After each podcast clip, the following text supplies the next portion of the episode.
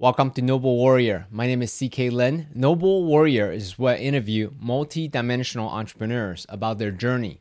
We'll deconstruct their mindset, mental models, and actionable tactics so you can take them and build your life and business with more impact and fulfillment. If you have any friends who could use better mindset, go ahead and share this with them on social media so they too can benefit from your discovery. My next guest is Mitzi Perdue. She's the daughter of the person who founded the world famous Sheraton hotel chain. She's also the widow of Frank Perdue of Perdue Chickens. She's the founder of Win This Fight Stop Human Trafficking Now. Our conversation was cut short due to a technical glitch. If you want to follow up with her, go ahead and text Mitzi at 51555 with the word WTF. We talked about why she's still working hard and dedicating her life at 80 years old. We talked about how she used wrongness to attract attention for the right cause. She talked about a counterintuitive but a brilliant way to combat human trafficking rings and why storytelling is her weapon of choice for the impact she wants to make in the world. She talked about the number one skill of success the founder of the Sheraton Hotel passed down to his daughter, who's Mitzi. And she also talked about the specific tactics the founder of the Sheraton Hotel did to boost employee morale during the Great Depression. Lastly, we talked about how to cultivate grace and presence as a mindset. Please enjoy my conversation with Mitzi Perdue, the founder of Win This Fight Stop Human Trafficking Now. Please welcome Mitzi Perdue. Hi, what a joy to be here. And hi, everybody. So, thank you so much for being here. So excited to have you. When I first encountered you, right away I felt, wow, this woman is a woman of wisdom and joy and grace and dignity. So, thank you for being here. My Lord, you just mentioned all the things I'd like to be or aspire to be. so, thank you. You're so welcome. So, let's jump right into it because I know that you have limited time. So, um, you were very blessed to be born into a legacy family. You had a career of 22 years. You have authored eight books. You're about to turn 80. Why do you continue to, you know, do this type of work? And you could easily be vacationing somewhere else, doing nothing, and relax for the rest of your life. Why do you continue to, um, you know, get up in the morning and do what we're doing right now? Okay, in truth, I asked myself that question too, because life would be just so much easier if I sat back and watched and binged on Netflix or whatever. But I'll tell you what keeps me going. The passion that I have for how I want to spend the rest of my years, and I hope there are quite a few, is combating human trafficking. And when I think that if I have one chance of helping one person, that I should get out of bed and, and keep doing what I'm doing but the project that I'm working on, it has the capacity, potentially collaborating with a great many others, of saving millions of lives. And I make a guess about our audience that a lot of people who are in the audience may not be totally familiar with what human trafficking is. I mean, some will, but can I take a moment to explain why why it gets me out of bed in the morning? Please do. Okay, I got into this about oh, roughly two years ago, I heard a lecture. And before that time, the words human trafficking would just sort of glide by. They didn't, did, they're just words. But then I saw in this lecture photographs of little girls who there, there might have been a dozen of them, and they were probably 10 to 12 years old. And the photographs were catching them just before they were rescued. Well, I got to see the look on their faces, and their faces were sort of frozen in fear, terror, despair. And they're young girls, like 10 to 12 years old. Well, the story has a happy ending because they were rescued. But those little girls, for months or years before, they had been raped like 10, 20 times a night. And yeah, the amount of suffering that that must involve is just unthinkable. And you know, there's a quote that that I've memorized from Mother Teresa. Mother Teresa said that it's immoral to be discouraged by the size of a problem. The good that you can do, you must do. And I kind of figured that I could do something, you know, even if it's small, but that I sh- if I can do it, I should do it. Thank you for that. I, I really appreciate it.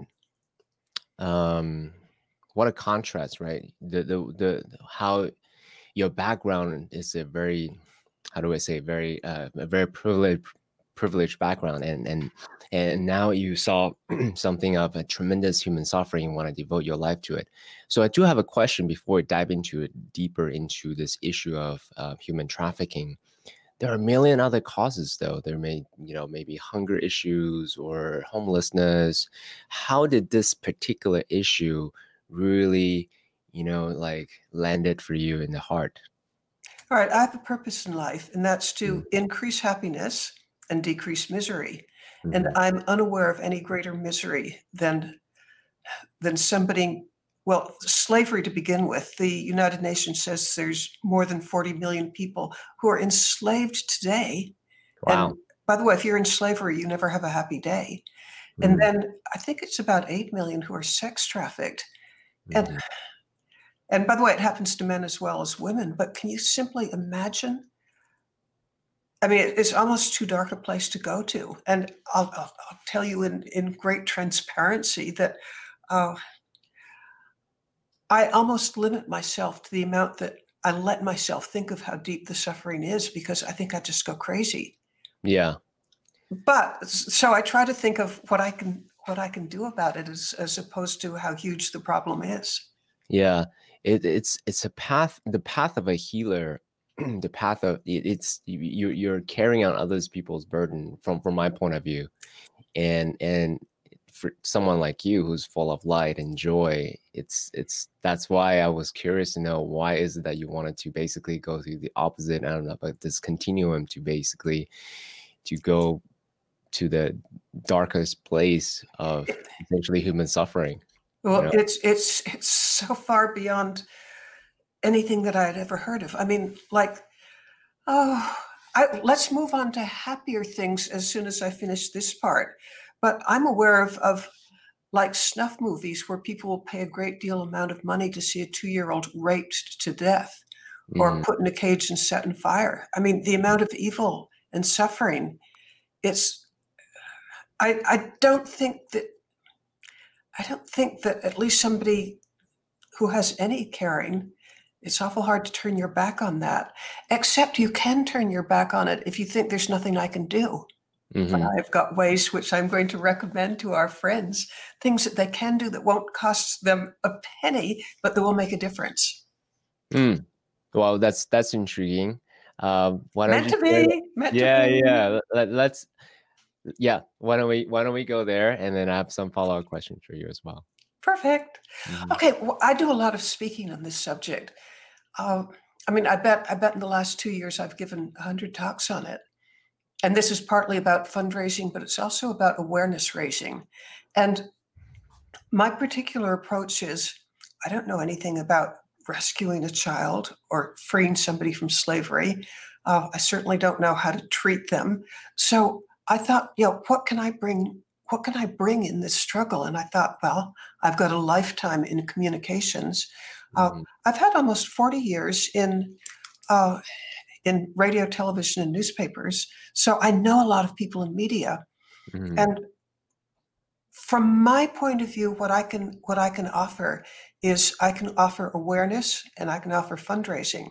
Mm-hmm. And those that means that I'm that any anti-trafficking organization that exists, I'm here to help you raise money. I'm help I'm here to help you raise awareness. So I don't compete with anybody else. I help meet some of their needs. And even if it's in a small way, if you can, if a person can help an anti trafficking organization, now, first through volunteering, which would be wonderful, and I recommend it to everybody. But it also counts if it also counts if you can raise funds for them and that means yeah the more funds they have the less time they have to spend raising funds themselves and the more time they can spend delivering services. And then finally i've done articles probably by now on 100 different anti-trafficking organizations. Mm-hmm. and every one of them would like to have more awareness of the problem. Well i as a, somebody who is a professional writer and has spent you know there, there was a period that where I was the most widely syndicated writer on the environment in the country. So I do have background in writing, so I can I can help spread the word. But what I can but what I can do most of all, where I would most like to involve our listeners or our viewers, our audience, is I would love for them to offer. I, I don't particularly want their money, although I'd sure as heck not turn it down. But I would love them to volunteer. And right now they're they're close to 500 volunteers, and I make a pledge to anybody who wants to do something about human trafficking that I will never ask you for more time than you want to give or more money than you want to give. But should you choose to donate time, here's a promise to you. I will do everything that I know how to match your interests and your skills and abilities and passions to the job that you get. And Mm. you'll be given a whole menu of, of things that you could volunteer for. And and I know from the people who are working on it, they say it's some of the most satisfying work they ever do because the very darkness of human trafficking means that if you can make any difference, you're making a huge difference. Yeah. So I'm breaking it down for people. I'm giving people ways of helping to attack this problem. And my first recommendation is find an existing anti trafficking organization to work for. But if you don't have one, join me and I'll, I'll give you jobs that will be very meaningful and exciting. And you know, some of the people who work with the organization is called Win This Fight. Mhm. Some of the people who who join together collaborating in this say that it's some of the most satisfying work they've ever done. For those of you interested uh, to follow with Mitzi, I'm gonna promote your um, your your newsletter again. Te- text five one five five five with WTF. Okay. I bet you've got a slight curiosity why sweet little old lady Mitzi would be using WTF in my text. Okay, I would love to. I, I'm, I'm eager to share this story because when I started when when I started getting involved in, in wanting to help combat human trafficking, I had a name for the organization. It was called the Anti-Trafficking Auction.com. A couple of weeks into it, I got I got a phone call from a guy who's a neuroscientist. Uh, not only is he a neuroscientist, he's a neuromarketer. He's studied, you know, everything you can think about why you make decisions and what your instincts. And just, you know, he's got a whole host of knowledge about how people make decisions. And this gentleman, I've since become really good friends with him. He started out by telling me, Mitzi, your name, the anti-trafficking auction, sucks. Well, I loved that because he explained why. He Mm. said, first of all, it's not memorable. Mm. Uh, and I kind of have to agree with him. It's not memorable. He says there's no call to action. And Mm. he said, a really good thing if you're trying to get attention is to have some wrongness in it. You know, Mm. something that sort of grates, or if it, I don't, I don't really want to grate on anybody, but it, you know, there's an incongruity between Lady Like Mitzi using the acronym WTF for Win Mm. This Fight. Mm. And he said, that's perfect because Mm. there's enough of a contrast between how you act and how you are. And, Mm. you know, WTF, um, I, can we count on everybody knowing what WTF stands for when you're not thinking win this fight?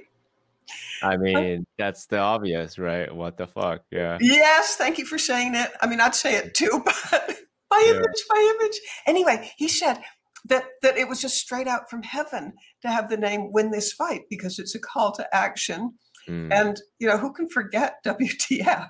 Mm, mm. Yeah, it's true. I mean, my natural reaction hearing the stats around um, human trafficking, the natural reaction is what the fuck, right? WTF? Yeah, mean, it- really, it is what the fuck. Yeah. What? Uh, I'm still having trouble saying it, but I'll, I have no problem saying WTF. oh, come on, we're good I'll say, yeah, I'll, I'll say it for you. It's all good. I'm, I'm wondering whether I should work up my courage and actually see if I can do it. I don't know if I can It's do it. What Yeah. the? Eh, What I'm the- sorry, what the- can't do what it. the F? Not for the cause. What the fuck? yeah, there No, I go. it on air. Ah! Yeah. So, so you've been studying this, uh, you know, hundred different approaches to solve human trafficking. I'm curious to know, have you come across anyone that you're like, really really promising. Yeah. You know, so go ahead, share with us. Okay, this to me the most exciting one, and I actually had something to do with. I mean, if it gets put into practice, I had something to do with with if it works, and and I'll share with everybody what it is. It's it's it isn't really public yet, but here goes. Mm-hmm. I'm in I'm in favor, and I endorse any anti-trafficking activity. You know, whether it's rescue or prevention or rehabilitation, you know, they're all needed, and I think they'll be needed for years and years and years. But what if we could prevent it? And I had the huge honor and privilege earlier this, well, late last year, of addressing the International Fraud Group. And I have to tell a little side story and then just take it on faith that I will wrap it up and bring it back to human trafficking. Go for it. Thank you. Somewhere around 20 or 30 years ago, one of the larger software companies, and I'm, I'm not supposed to say their name, so I won't, but just think large software company, they're having a terrible problem with counterfeiters because they might, you know, put hundreds, well, millions of dollars into software and then sell it for a couple of hundred dollars. But a counterfeiter, for the price of a disc, which might be five cents, could sell, you know, it costs them five cents and they're making a couple of hundred dollars on it by just perfectly counterfeiting the software. Well, the company, you know, of course, wanted to shut down the the counterfeiters, but they they kept finding that every time they would put somebody in jail, somebody else would quick pop up and and do the same thing because it was so profitable. And so they they, they really weren't making a dent in in their counterfeiting or or pirating problem until there's a group it's called the international fraud group the international fraud group went to the software company and said uh, there's a better way. We need to get at the incentives that make people want to do pirating. Let's take the incentives away. And by the way I'll, I'll jump ahead and tell you that the same principle i'm about to describe now can apply to human traffickers. But the international fraud group went to the large software company and said, Yeah, we have a lot of expertise and ability to look at the dark web, to look at use artificial intelligence, to use covert activities in one way or another. We can track the bank accounts of the of the pirates, of the software counterfeiters. And you know, hire us to do this and, and let's see what happens. Well, here's what happened they would get the software guys, the pirates, who were you know making millions of dollars, but they'd locate their bank accounts. And frequently it took a lot to get to their bank accounts because it would be one shell company, and I'm making this up, but maybe the Cayman Islands or Liechtenstein or, or who knows what. But they had the ability to track the money until they could get to the bank where where it was being hidden and they'd go to the bank and they'd show them just you know with enormous clarity, you know, total proof. This money that you're handling is hot. Uh, freeze the guy's account. And yeah, the threat underneath it was if you don't freeze it, uh, you're going to get terrible publicity and maybe fines for money laundering. So the banks were always, you know, eager to cooperate because what bank wants to be accused publicly of money laundering? Mm. So the the international fraud group would uh, freeze the account, seize the money, re- give it back to the person it really belonged to, which was the large software company.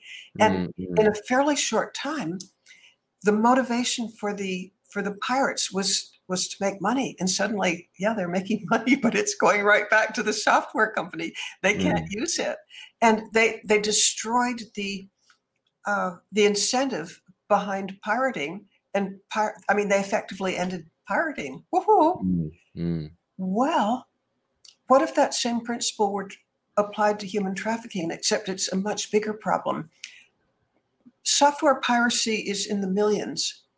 Human trafficking is in the billions. I mean, there there's I've heard estimates that there are 150 billion dollars made each year out of human trafficking.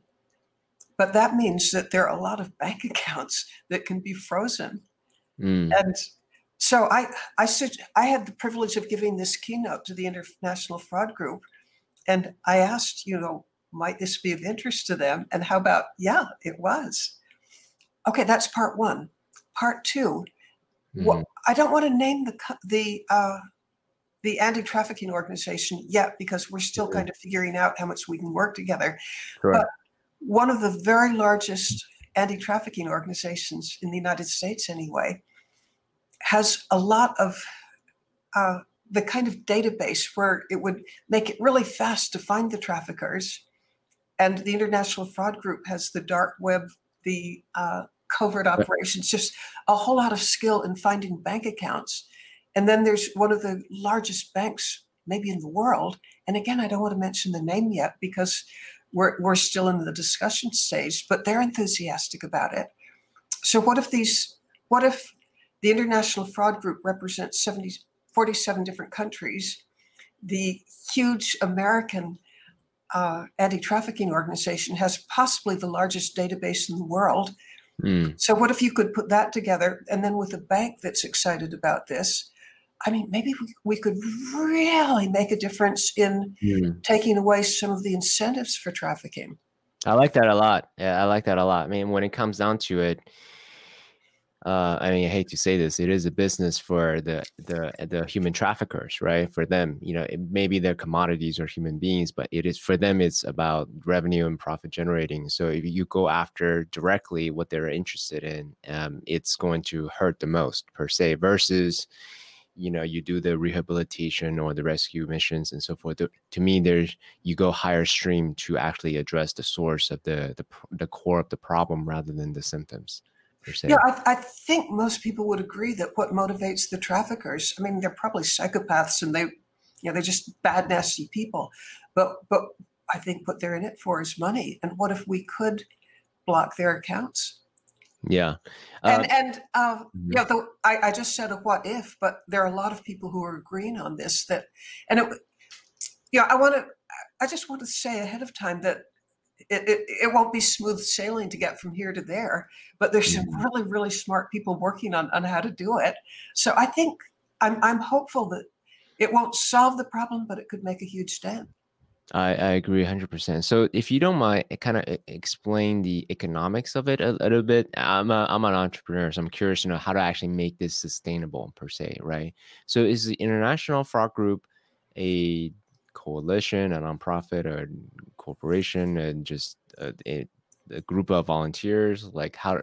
how like okay, how it's absolutely not volunteers. This is a professional organization of people Okay. who have some extraordinary specialized skills. Okay. And I'm going to throw out a figure which won't be completely accurate, but I'm sure it's directionally ac- accurate.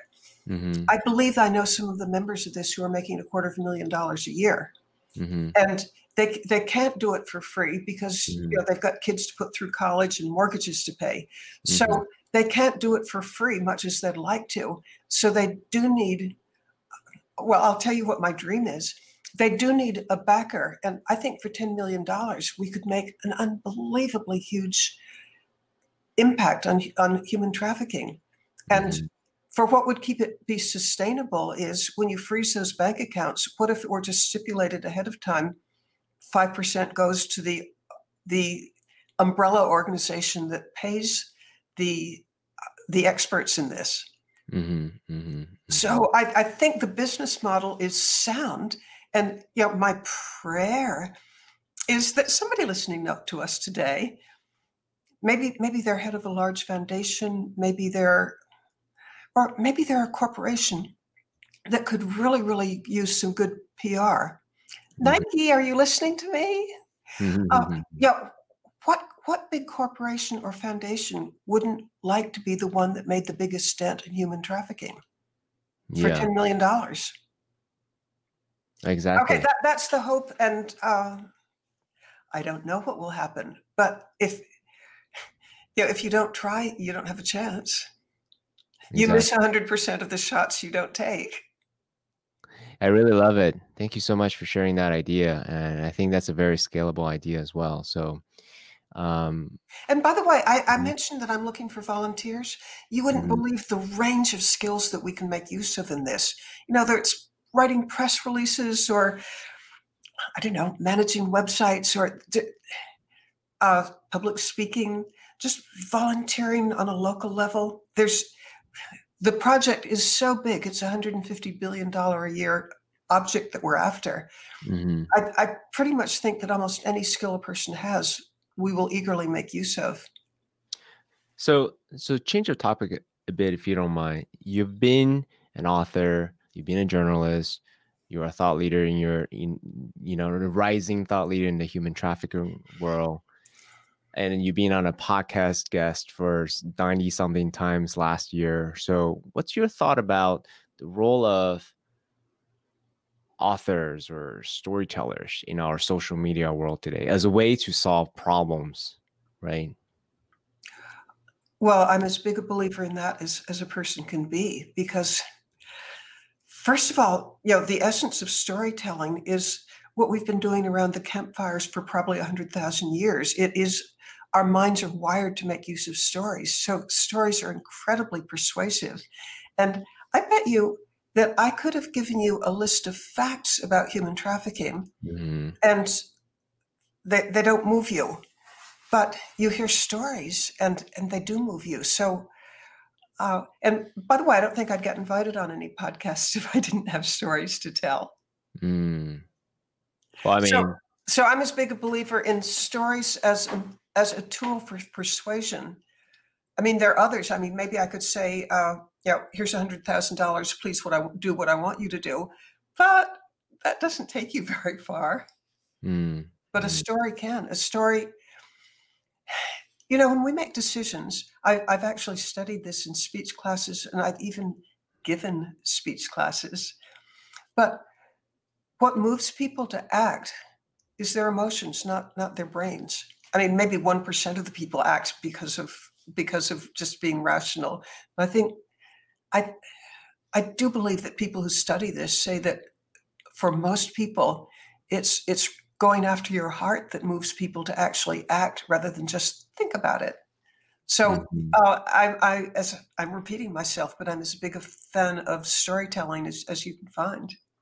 So I'm I'm curious because I'm a, a, a engineering uh, an engineer by trade, so I'm yeah, learning. I love engineers. Oh, they yeah, can I'm make a, the world go round. Right. I, I, so I'm learning the craft of telling stories and asking interesting questions, making engaging content, and so forth.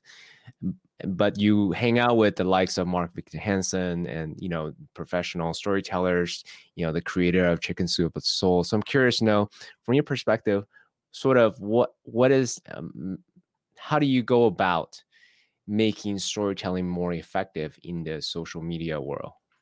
Do you guys okay, ever talk I, about that sort of sort of uh, at the dinner table? Like how do you actually be more impactful using all these mechanisms you know technology social media and so forth allows you to make the kind of impact that you want to make? I'm curious.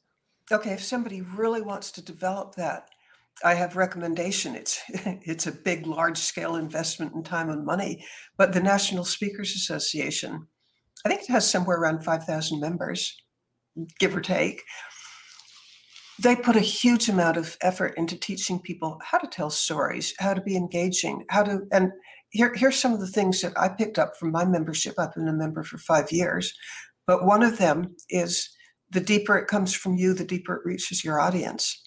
Mm. So tell something that that that moves you, because if you're just like reading off a laundry list of facts, uh, somebody else's pro yeah your audience is probably thinking of their shopping list or something rather than really listening to you.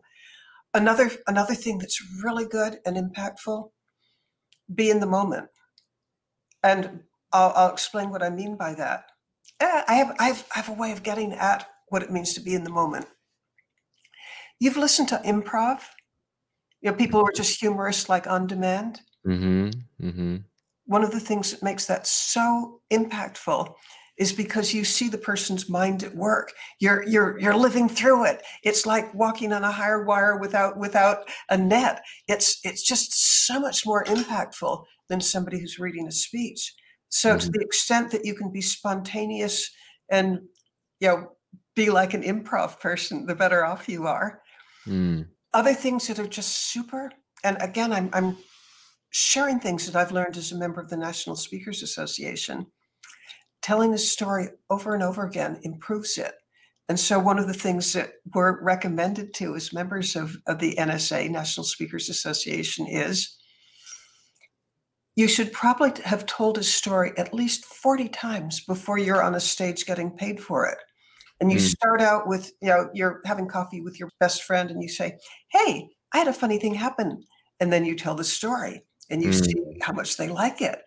Well, after you've told it with a few friends, uh, maybe you try your material out on Rotary or or the Mhm. Elks or, or a service club.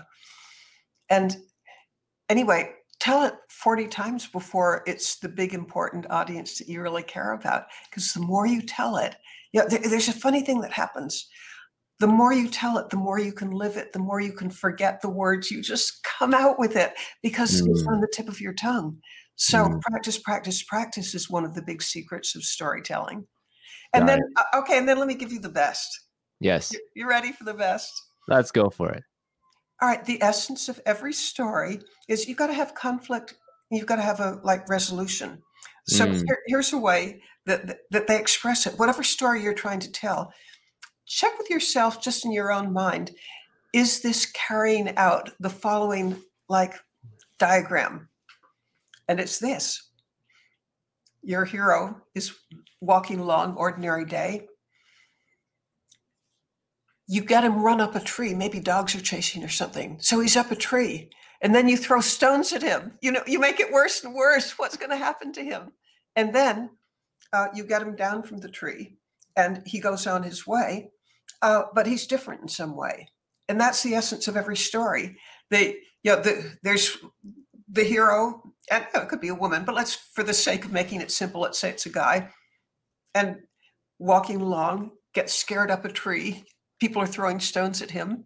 That's the conflict. And then the resolution is he comes down from the tree and continues his life, but in some way, wiser, smarter, better, you know, in some way changed. Mm. Is love that not a cool like explanation of what a story is? Absolutely. I love it. It essentially really summarized the hero's journey. Yeah. right, In, yeah. in in three bullet points. So I'm actually curious. You're about to turn 80. By the Mhm. way, you don't you don't look 80 at all. Like Woohoo! for sure. Hey. Uh, Well, I, I can tell you why. Yeah, go for it, please. Eat chicken.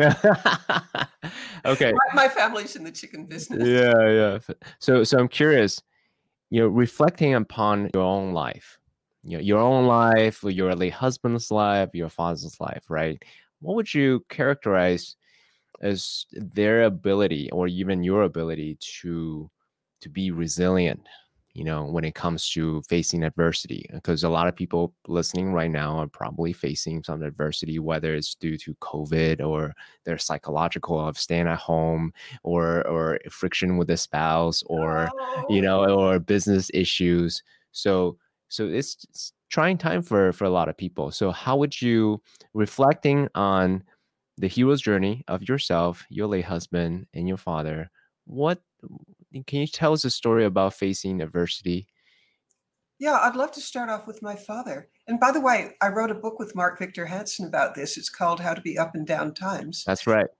But to to quickly tell the story of my father, he was the co-founder of the Sheraton Hotels along with my uncle.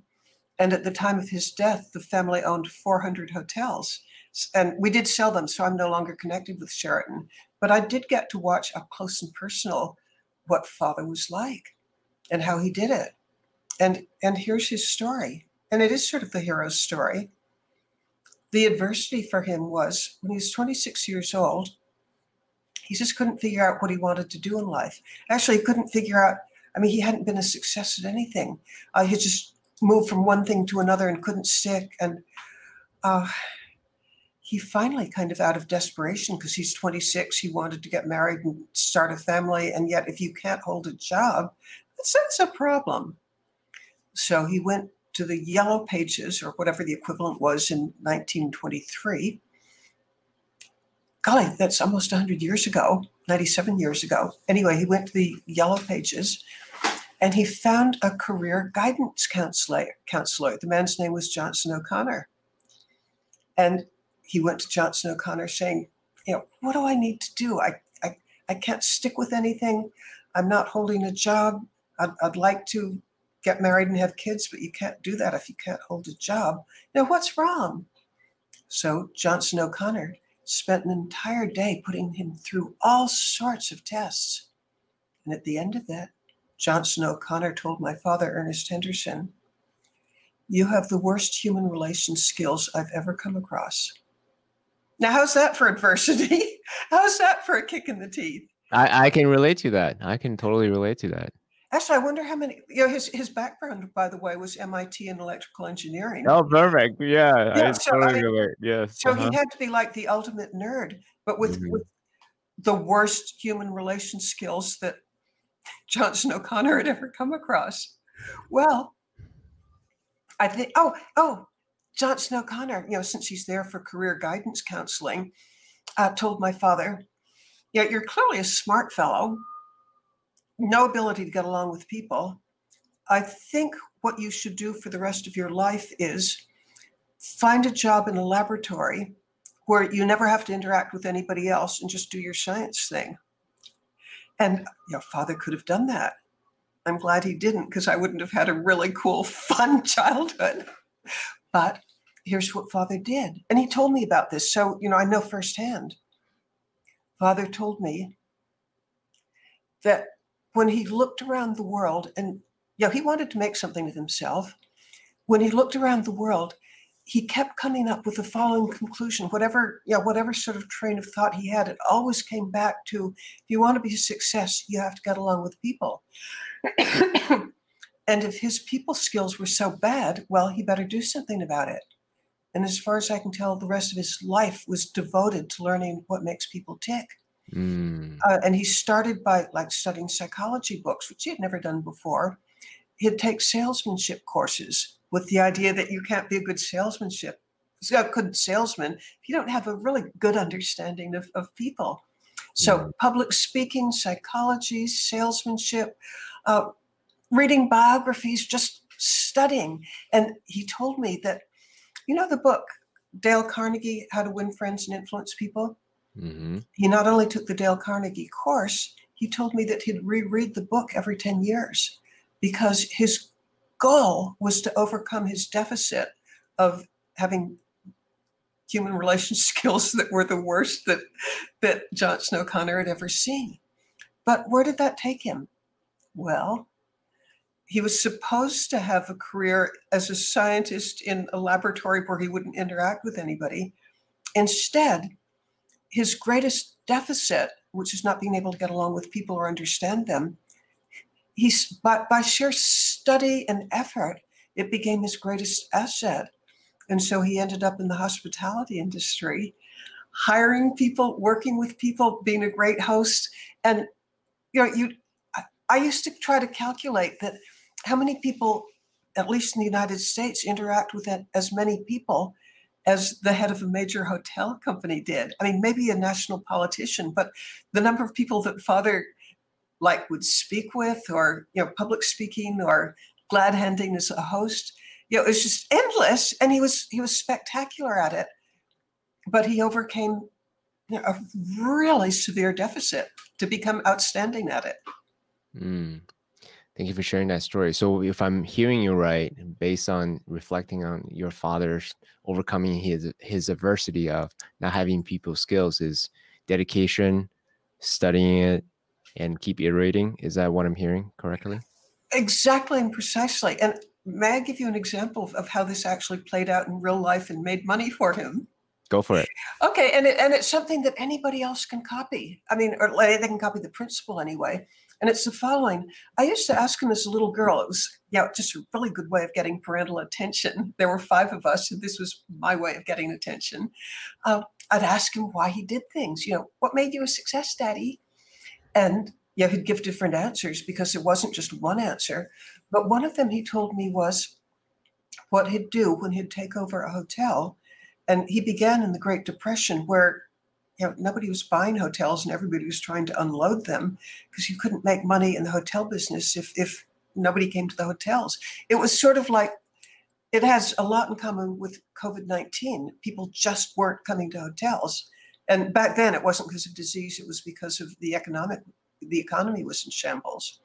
So how could he make a hotel a success when everybody else was failing? And here's a story that he told me.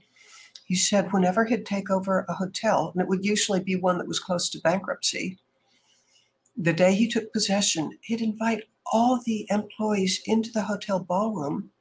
And he knew ahead of time that every one of them was, you know, just totally demoralized because they're thinking, I'm going to be fired and I'm not going to be able to find another job because there's 25% unemployment. And so he knew going in that the people that he's facing are just, as I said, as demoralized as possible. And he knew that. He understood that because, you know, he had made it his business to try to figure out what people are thinking and feeling. And knowing that, the first words out of his mouth when he's addressing, you know, 400, 800 people was, I want every one of you to keep your jobs. And instantly that means that they've gone from just utter misery to, oh, what a relief. You know, I don't have mm. to face my my spouse or worry about putting food on the table. I'm keeping my job. But that's the beginning. Father would go on to say, I want you to keep your job because I know that you know your job better than anybody else in the whole world. And my job is to give you the resources and the encouragement to show the world just how good you are. And you're going to see that, you know, in the next few months, we're going to be the most popular hotel in the whole city. And not only that, we're going to turn things around and we'll be an example for the rest of the city that, you know, terrible and tough as times are during the Great Depression, mm. terrible as things are, uh, things can turn around and you'll see the hotel's going to be financially stable and will be an example to the rest of the city. Mm. Well, imagine you know the people who are trooping in you know, at the beginning of this talk. You know they're they're miserable and they walk out knowing that the big boss believes in them. But that's only the small part of the story because the bigger part of the story that he told me was the next day those same employees would see yeah just dozens and dozens and dozens of like decorators or plumbers or electricians you know doing whatever it takes to refurbish a hotel that's been on the verge of bankruptcy but the good part of, of this of what they'd be seeing is those decorators, plumbers, electricians, whoever else, they didn't even go to the areas that the public would see. They'd go to the areas that only the employees would see, like the employee lockers, showers, dining rooms. And so I asked Father, why did you put so much money into areas that the public would never see? I mean, you wouldn't get your money back. This seems backwards to me. Mm. And he explained, he said, that well he always felt that the success of the hotels were the, the people who worked there and he wanted to signal to them how important they were to him mm. and he mm. said people have a compulsion to live up to or down to your expectations mm. and he wanted to show them by putting his first money into the locker rooms showers dining rooms and so on mm, how mm. important they were and how much he believed in them I appreciate that so much. Your father was a very astute student of human nature. But I don't think you know none of his competitors knew those knew those approaches. I think he only knew them because he had to work to learn to understand other people. But he, mm. you know, at the end of his life, he said, "Whatever success I've had at and at every level, it's the employees who made Sheraton a success, not me." Mm. I love that. And one of the that one of the key lessons I actually learned from that story is you you you you were quoting in, in another podcast is your father said a leader's job is to give people better visions of themselves. Yeah, he used to say that with yeah with the attitude that he had that you know I believe in you. Uh, we're part of a team that's going to make this the best uh, you know the best hotel in the area. He said that is much better for everybody if say the maid who's who's making a bed or the bartender who's mixing drinks or the the porter who's carrying your bags whatever if they're working to make as a team to make the best hotel in the city you know everybody's excited to come to work everybody wants to go beyond uh, you know, to go above and beyond and go the extra mile. And it's that energy that makes the hotels a success. And he did this 400 different times. I mean, it worked that what I've just described, or actually, and quoting you, who was quoting me, uh, a leader's job is to give people a better vision of themselves. Uh, it worked over and over and over and over and over again. It worked. Give people a better vision of themselves and do that by showing how important they are, showing how you value them, giving them the resources to show the world just how good they are. Yeah. So uh, uh, let's segue for a bit because I'm curious to know not just the part where your late husband, your father, and you being the shiny beacon of possibility for the people who are counting on than you but also the, sort of the burden as well right? Because he's responsible for employees of 400 hotels. I mean god that's I, one can imagine that like how much pressure that is. So could you share with us a little bit maybe of the, the time where you may have witnessed your late husband your your your father may have like carried that burden as well as what did they do to tactically relief have like a relief valve so then they they can you know go back to being that shiny beacon as well. Does that make sense? Oh perfectly. Yeah my late father had had many hobbies and he'd just throw himself into them and i think that he did it you know partly because he enjoyed them but i also think that you can't you can't be at def con is it one? The whole time no. Uh, you you can't be at a high adrenaline level the whole time or you'll wear out. And so father was was very good about about how i mean he, he had hobbies like photography. He loved he loved to learn about ancestry. Uh, he liked history. Frank perdue was the same. And i used to think frank perdue at the end of his days had responsibility for 20000 people. And i used to think you know when you make a decision or maybe you tick off the wrong politician or something you have on your shoulders that you know if, if you get it wrong people will lose their jobs they won't be able to pay for their kids college uh, or their mortgages or whatever. I, I used to think that the pressure i knew he was under to to get it right that i couldn't i couldn't personally i mean with my personality i couldn't endure it for five minutes. And yet he had to like carry the responsibility for 20000 people and like my father, he had hobbies. Like he loved to to read about the founding fathers. Mm. I used to think towards the end of his days that there wasn't any major current book written on any of the founding fathers that Frank hadn't read. He was also interested in military history. He one of his hobbies was uh, treasure hunting, and not in the sense that he himself would go out and dig up lost ships or something, but he would he would finance uh, mm. treasure hunters. And that's paid off because the sunken treasure ship Atocha, uh, mm-hmm. when it was found in today's dollars, it was worth a couple of billion dollars. Mm-hmm. And Frank was one of the major backers of that, and that surely was exciting stuff. So, you know, this is this is something that I advise absolutely everybody, whether you've got twenty thousand employees or just yourself. Uh, mm. If times are tough, and I, COVID 19, how about they are tough just by definition? I mean, maybe somebody you love is ill, maybe you're worrying about paying the rent. I don't know what your particular issue is, but to the extent that you possibly can, give yourself respite. It's medically necessary. And I don't know what your respite would be, but you know, maybe it's and I'll tell you what mine is. I love watching baby fawns on YouTube. Baby or, what? I'm sorry. Baby, ba- baby deer. Oh, um, no kidding. I mean, because you're just so cute and you, but I'm not going to recommend that to everybody. Everybody's got his or her own. Um, mm. I also like watching James Bond or. Um, no kidding. All right. Well, if you're watching a James Bond, even if you've seen it four times, mm. you're if you're really into watching James Bond. Who's your favorite Bond, by the way? Favorite Bond? Oh, Sean Sean Connery. Sean Connery. Yeah. Yeah. yeah. Yeah. Uh, but remind me the name of the current one. I'm, I'm not thinking of it at the moment. I love it him dearly. I think I he's see, second best. Yeah, I could see his face. Daniel Craig. Daniel Craig. Oh, I think he's terrific too. But yeah. but anything that gives you an escape so that while you're engaged in this escape activity, uh, you're not chewing yourself up with with nervousness and anxiety and you know where's the rent or whatever. Mm-hmm. Um, it's mm.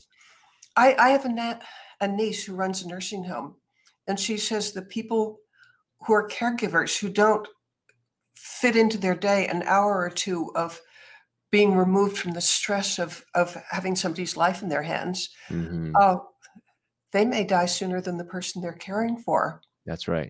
On the other hand, if they will deliberately and considering it medically necessary, give themselves an hour or two of maybe watching a movie, maybe having drinks with a friend, you know, just something that gives you time to have your stress hormones go down, you'll Yeah. live longer. And you'll be able to co- to cope with with whatever it is that's eating you alive. You'll you'll cope better if you give yourself a respite.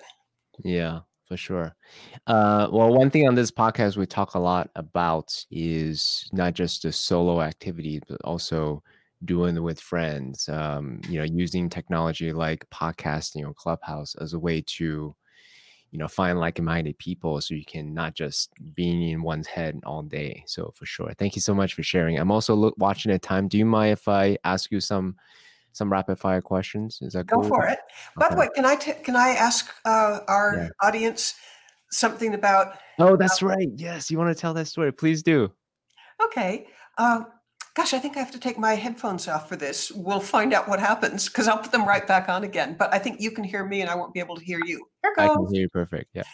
Okay. Uh, what you see here is a bandana, and it's taken from Rosie the Riveter, who was a character from, yeah, she was a real person back from World War II. And Rosie the Riveter did something extraordinary. And Rosie the Riveter really stands for hundreds of thousands, maybe millions of women during World War II who left their homes to work in the factories uh, and by working in the factories, they freed the men to go off and defeat Nazism, which was at the time, you know, just the worst thing that could happen to the world. They helped win World War II.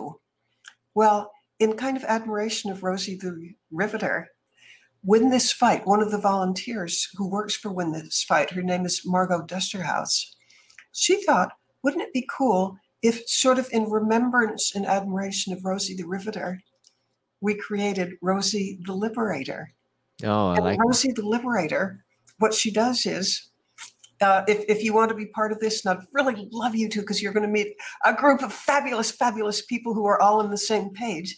Rosie, the, Mhm. Ro- Rosie the Liberator, or if it's a guy, it's going to be Rusty the Liberator. Okay. Rosie the Liberator. Let's see if I can get the camera angle right for this. She makes a muscle Mm, and then takes a, sna- a selfie of herself.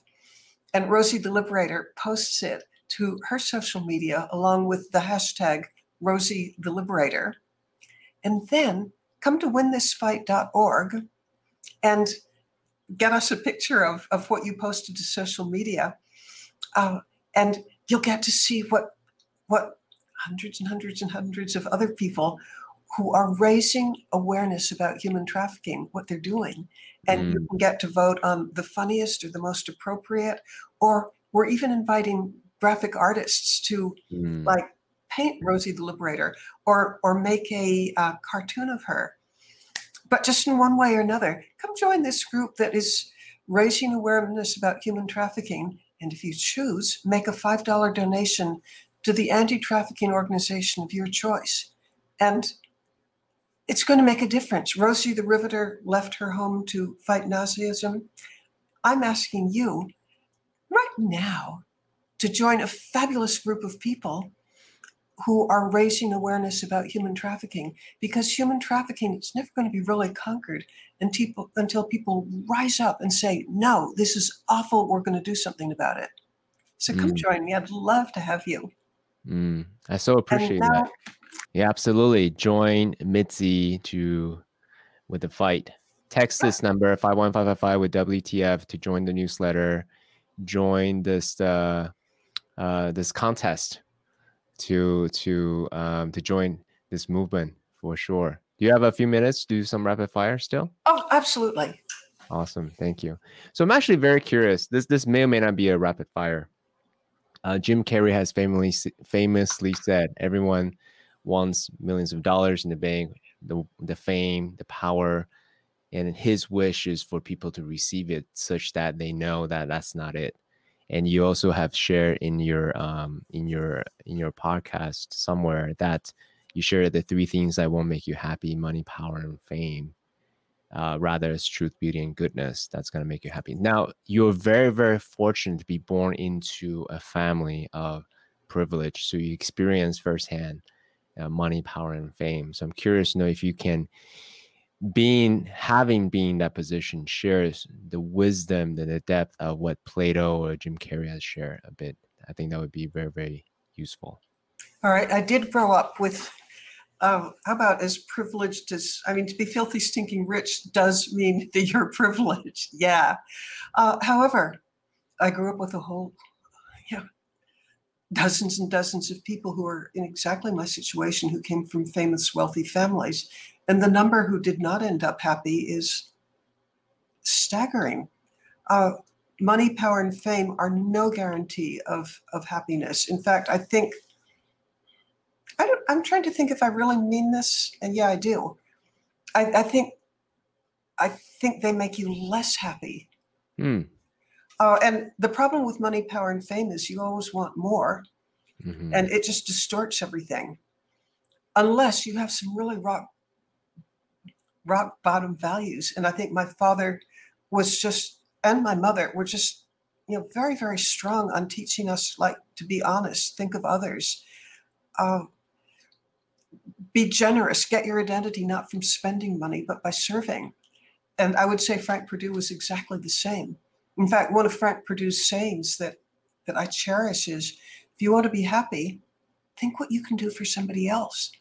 If you really want to be miserable, think what you can think what's owed to you. Mm. And so I think both both families put an enormous effort into getting your meaning out of life by serving others. And my own motto is success is measured not by what you can get, but by what you can give. Mm. And I bet you'd be surprised if you saw how middle class my life is, in spite of my resources.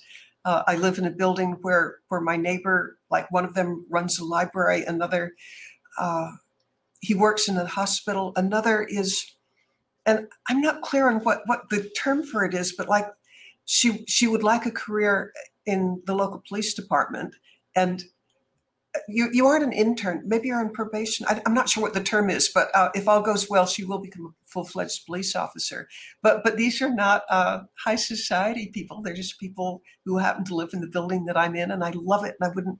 Yeah, I think I could live anywhere I wanted. This is where I choose Mm. because mm, I don't need a great big fancy McMansion to make me happy. mm.